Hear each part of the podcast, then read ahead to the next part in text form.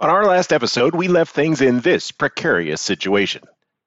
American second in command General Charles Lee had been captured by the British at the end of 1776 while he was holed up in a New Jersey tavern, loosely plotting to replace George Washington as commander in chief of the Continental Army, but not doing his laundry. He was captured in a dirty shirt he had been wearing for several days.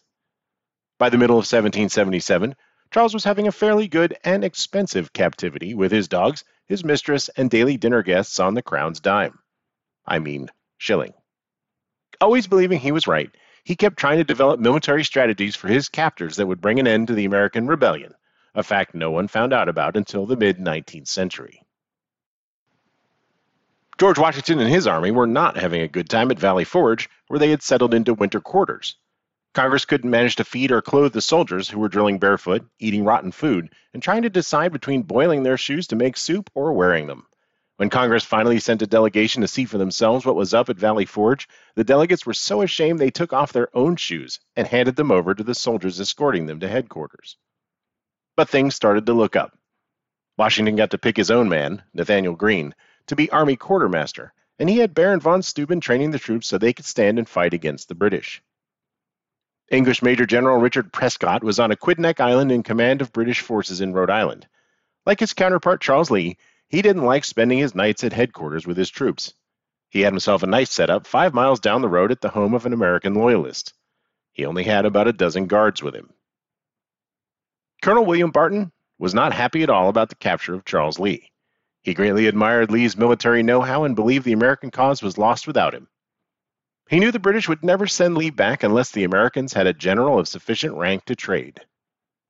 Barton, being a huge fan of bold surprise attacks, came up with a plan for a bold surprise attack where he and a small group of soldiers would take some whale boats across Narragansett Bay to Aquidneck Island, grab General Prescott, and bring him back to the mainland. Barton knew it was a dangerous plan with multiple points of possible failure. He said, If our plan should be blasted, then my country would reprobate my conduct as rash and imprudent. Maybe. The commander in chief of the Continental Army was himself a fan of the surprise night attack, like that time six months earlier when he had metaphorically slid down the Hessians' metaphorical Christmas chimney in Trenton, New Jersey, like some kind of badass Santa Claus, and dropped lumps of metaphorical coal in the mercenaries' metaphorical stockings. Barton believed that getting Charles Lee back was worth the risk. Lee had visited Rhode Island in 1775, assembled a bunch of British loyalists, demanded they promise not to help the English anymore, and when they didn't go along, had them arrested. Lee's unflinching go getterism impressed the Rhode Islanders. There is, apparently, an upside to being an oppositionally defiant crank, under the right circumstances. Good to know. It also helped that General Prescott was pretty well despised in Rhode Island. His hatred of rebels felt personal. He put a price on the head of historical train wreck Benedict Arnold, at a time a hero to most Americans, of a thousand guineas. Placing bounties on the capture of enemy officers just wasn't done. It made it look like Arnold was a common outlaw or robber instead of an enemy officer. Arnold returned the favor by posting a bounty on Prescott for less money, which even the English found funny. Prescott had also physically and verbally abused Rhode Islanders he had captured, yelling that they should be hanged, smacking them around, and throwing them into jail with little food or comfort. Prisoners exchanged from Prescott's prison ships were reported to be near death, owing to the inhuman treatment they received from the enemy. Prescott was also fond of knocking the hats off the heads of Quakers he encountered on the road who refused to show him the proper respect, even though they didn't show anyone proper respect. Good thing Barton needed Prescott alive to trade for General Lee. Otherwise, he might not make it back to American territory. Barton learned from some British deserters that Prescott had less than a dozen guards detailed to the farmhouse where he spent his nights, which was good news. He had to keep his operational plans secret. Deserters and secret loyalists were everywhere, and the British paid for intel in hard cash. Barton only told his commanding officer, who provided him with official written orders to proceed with his plan, although the orders did not mention Prescott by name. Barton asked five officers to volunteer but did not tell them the object of the mission. In July, he asked for enlisted men from the 1st Rhode Island Regiment to volunteer. It is said the entire regiment stepped forward at Barton's request. He picked out about 40 men who knew Aquidneck Island well. Barton's mission to capture General Prescott reads like a patriotic action movie. He began the operation on the 4th of July, the first anniversary of independence. One British officer complained about all the noise the Americans were making by firing 13 cannon, one for each colony, we suppose. You suppose correctly, uptight British guy. And they're states, not colonies. States. Barton and his men departed in whaleboats that night for the port of Bristol, their oars muffled to avoid detection by all the British ships floating around, as well as land based artillery batteries. On the evening of July 5th, Barton told his officers of the real plan to capture General Prescott. No one backed out. The next night, they paddled across Narragansett Bay, prudently keeping Prudence Island between them and the British frigates in the bay. The raiding party holed up for two days waiting for better weather, and on the night of July 10th, Barton gave his final speech to his men, in which he promised to be at the forefront of whatever dangers they encountered, and warning them that silence and sobriety he ordered them to leave their booze behind were their greatest allies. He said, I doubt not that if you succeed that your country will reward you. If not, you will be rewarded in the eternal world, for we are endeavoring to get him that is bound in prison, General Lee. I sure hope General Lee appreciated all this. Barton's boats had to snake their way past five pretty large British warships anchored in the bay, including two 32 gun frigates and the 50 gun HMS Chatham, flagship of the recently promoted Sir Admiral Peter Parker. These ships habitually sent out crews and rowboats to patrol the bay as well. But as Barton's boats approached Aquidneck Island, they heard a British sailor call out, All's well, from a nearby guard boat. I guess we'll see about that. They landed on Aquidneck Island shortly before midnight and headed for the Overing House where Prescott spent his nights. Only one sentry stood guard outside the house, a private in the British 22nd Regiment who had tried to desert twice. His gun wasn't loaded either. Clearly, Private Walter Graham's heart was not in his current duty. Barton's men seized Graham and threatened him with immediate death if he made any noise. Graham said, I won't, handed over his empty gun, and confirmed that General Prescott was in the house. Barton's men rushed to the house, one of them using his head to break open the locked front door. They had some trouble finding Prescott, so Barton ordered his men to set the house on fire, which, apparently, is the traditional method of flushing a general out of hiding. It was the same threat made to Charles Lee when he was barricaded inside his New Jersey tavern. General Officer captures safety tip, number 257. If they won't come out on their own, threaten to burn their house down. They started calling for General Prescott, and Barton found a man getting out of bed and asked him if he was General Prescott. Prescott answered, Yes, sir. Barton replied, You are my prisoner. Prescott said, I acknowledge it, sir. The Americans also nabbed Lieutenant Barrington, nephew of the British Secretary of War, who might just turn out to be a more high value prisoner than the general. Prescott asked to put his uniform on, but Barton was in a hurry, so Prescott only got his pants and a waistcoat and a cloak. With Lord Barrington's barefoot nephew and the hapless Private Graham, the party made their way back to the boats, literally carrying Prescott there, that he might go with the greatest ease and dispatch. As they rode to safety, the alarm was raised back on Aquidneck Island. By 3 a.m., signal flares were fired to alert the British ships in the harbor, who ignored them, not believing the signals were intended for them. When the whaleboats landed, Prescott, who had been silent this entire time, told Barton, Sir, you have made a damned bold push tonight. Barton replied, We have been fortunate. News of Prescott's capture spread like wildfire. George Washington got the news six days after the raid. He wrote, This is among the finest partisan exploits that have taken place in the course of the war on either side, which was, perhaps, a dig at Banastre Tarleton's capture of General Lee, which didn't require any sort of water based travel through a line of enemy gunships. Washington sent news of the raid to the Continental Congress, which passed a resolution honoring Colonel Barton and his men. John Adams and Ben Franklin both celebrated the raid in their correspondence. And, of course, everyone knew what it meant. The governor of Connecticut wrote to Washington saying, I hope this capture of General Prescott may procure the releasement of General Lee. Washington sent a note to General Lord Howe that essentially said, We've got one, and pressed for a trade. Before that could happen, the British had to come to terms with this major embarrassment. One British officer wrote, It is certainly a most extraordinary circumstance that a general commanding a body of 4,000 men, encamped on an island surrounded by a squadron of ships of war, should be carried off from his quarters in the night by a small party of the enemy, without a shot being fired. Which is a pretty good point. The British Army blamed the British Navy, and everybody blamed General Prescott for spending the night away from headquarters. Once the news reached England, the London press had a field day with dirty limericks and poems, implying that Prescott was spending the night at the Overing house with his mistress, even though the only women there were Mrs. Overing and her daughter, and Mr. Overing was also staying in the house. Prescott was further lampooned for not having pants on during his capture, which was not true. The shellacking Prescott received at home put even King George III in a foul mood, which caused the papers to go silent for a week or two, before publishing more fun stories about pantsless Prescott's capture.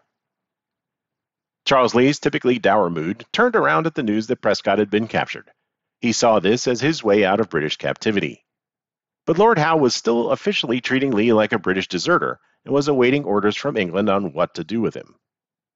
General Prescott was transported to confinement, but not before he was forced to sign a statement of parole in which he promised to remain in American captivity until the Commander in Chief of the United States shall manifest his pleasure with regard to my disposal, since he was made a prisoner of war by the Army of the United States of America. This was a particularly galling document for a fellow who believed the Americans were just a rabble of rebellious British subjects, because here he was acknowledging the existence of an independent United States of America, their army, and their commander in chief. Poor guy.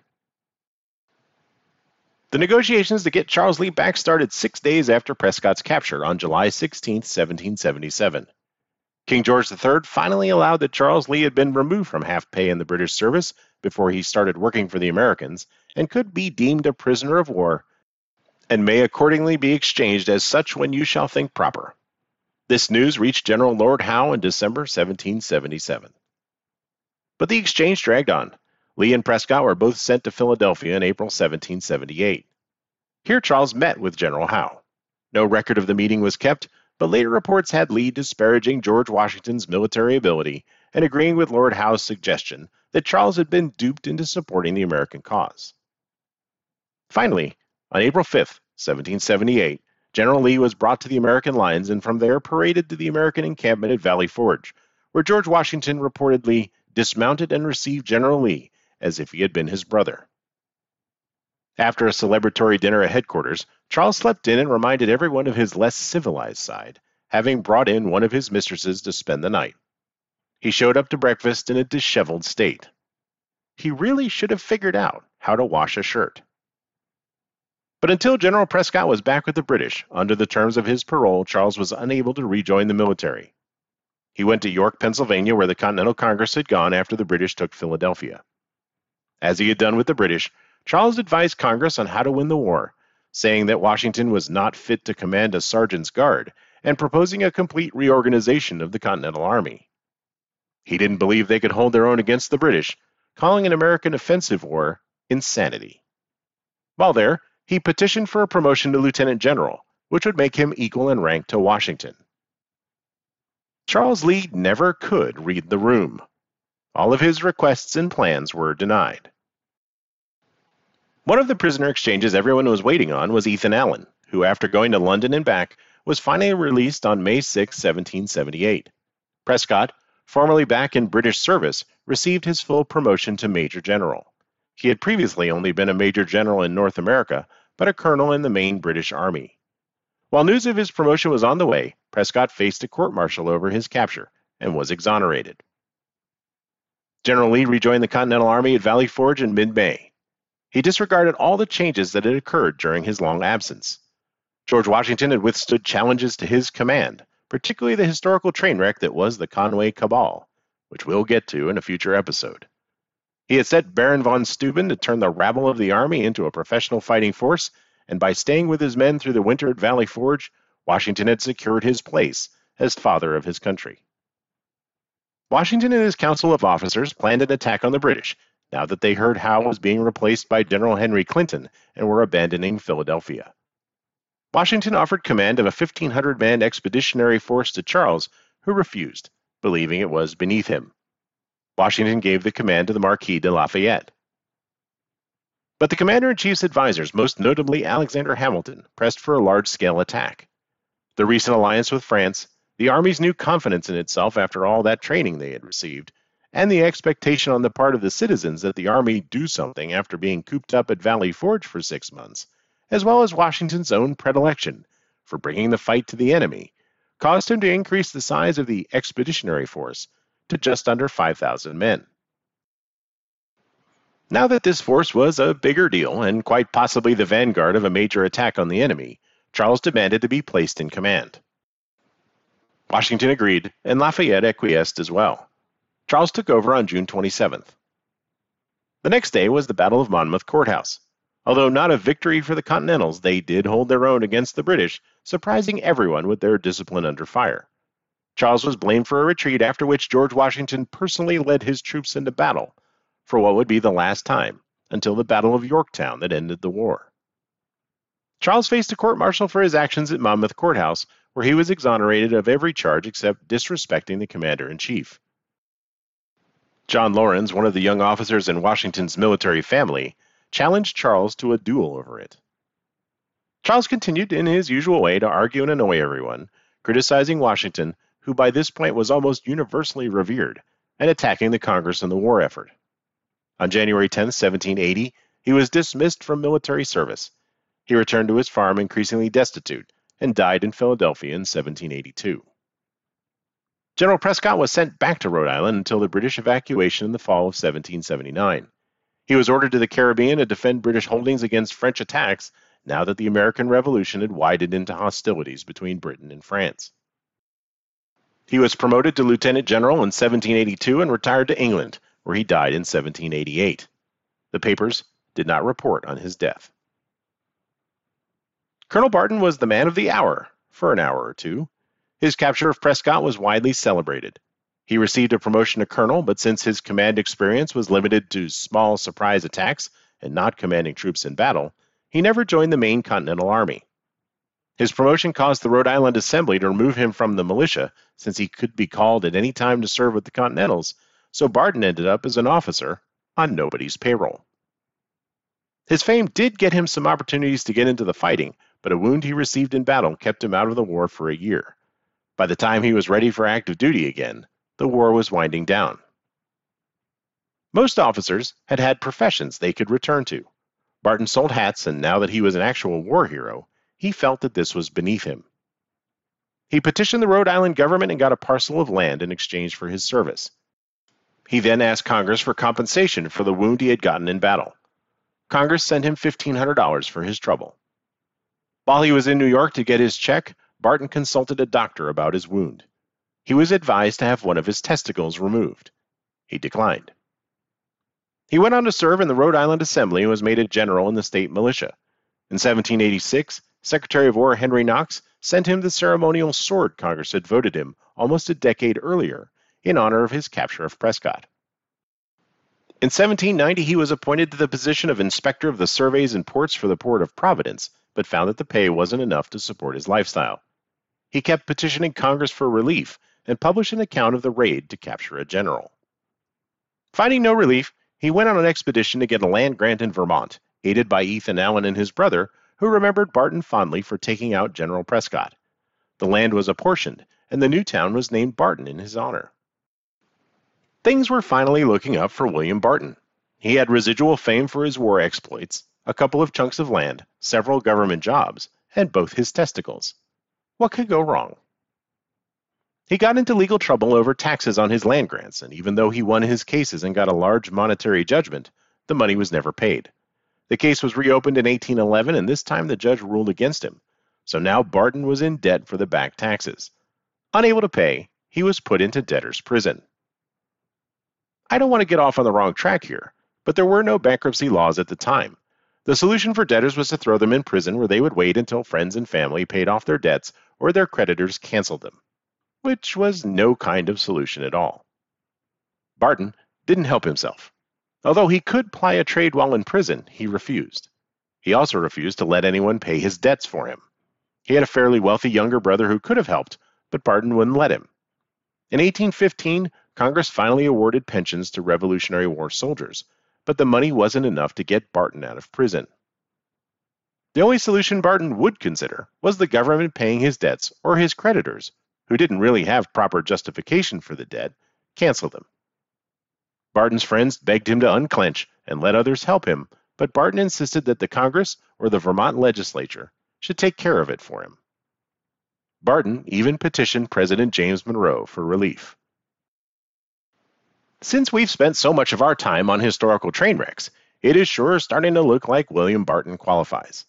He had friends and family willing to pay his debts, but he cleaved to his stubbornness. He made his debts a point of honor and spent his old age unable to return to his family because of his pride. Stories of his plight began to make the rounds. Newspapers published accounts of his raid from nearly 50 years before and lamented that a genuine national hero was spending his last days in prison. John Greenleaf Whittier, the famous American poet, wrote about Barton. But there were some who had no sympathy for him. A letter published in the Norwich Courier in 1825 said that his imprisonment, if it may be called such, is entirely voluntary on his part.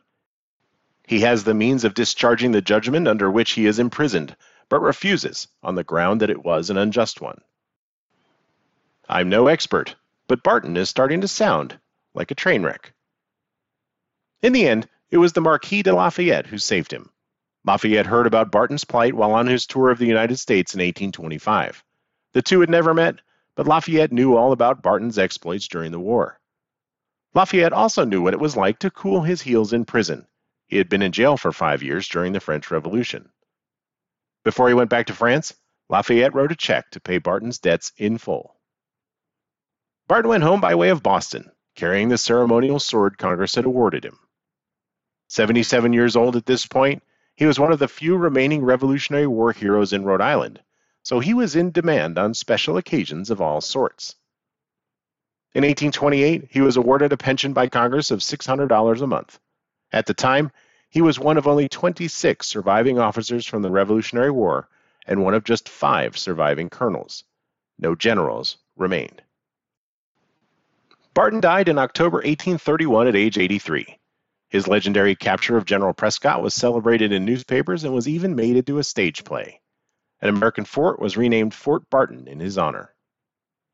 Christian McBurney, in his book Kidnapping the Enemy, writes Only with the coming of the Civil War and the countless incidents of bravery and horror associated with that national conflict did Barton's legendary capture of Prescott begin to fade from public consciousness.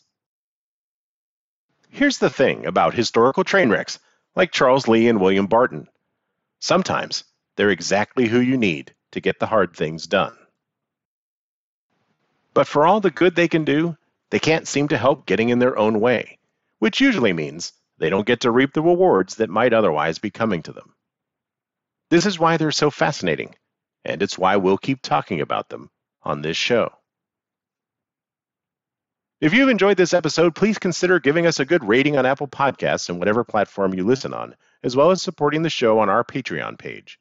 There's lots of fun bonus content over there, like how to talk to your pets about history, early access to new episodes, and some free bonus episodes that don't quite fit with our main train wreck narrative.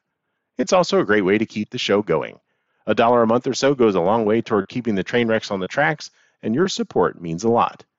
Go to patreon.com forward slash histories train wrecks and thank you. If you think that William Barton should have got off his high horse and let his rich brother get him out of debtor's prison, believe that things might have worked out for Charles Lee if he had been less of an oppositionally defiant crank, or that I missed an obvious opportunity to make a joke about Sir Admiral Peter Parker getting bitten by a radioactive spider while bobbing around Narragansett Bay, you can Twitter to at History's Train. You can Instagram, whatever that is, to History's Train Wrecks. If there's a historical train wreck you'd love to see on the tracks, join the History's Train Wrecks Facebook group. And as always, tell every history nerd you know about us. We definitely need to stick together. On our next episode, we're going to talk about an event in history that came pretty close to being a major train wreck, but wasn't the Continental Army's winter encampment at Valley Forge. By winter 1778, the American cause seemed lost. General Lee had been captured, the capital at Philadelphia had been taken by the British.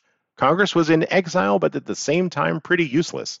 And the heavy hitting founding fathers like John Adams, Benjamin Franklin, John Hancock, and Thomas Jefferson had left Congress and gone their separate ways to new and critical posts in support of the Revolution. At Valley Forge, no one had food, no one had shoes, but everybody got frostbite and dysentery. Soldiers were deserting by the day, and a couple of high ranking American generals like Horatio Gates, the hero of the smashing American victory at Saratoga, were actively working to remove George Washington as commander in chief.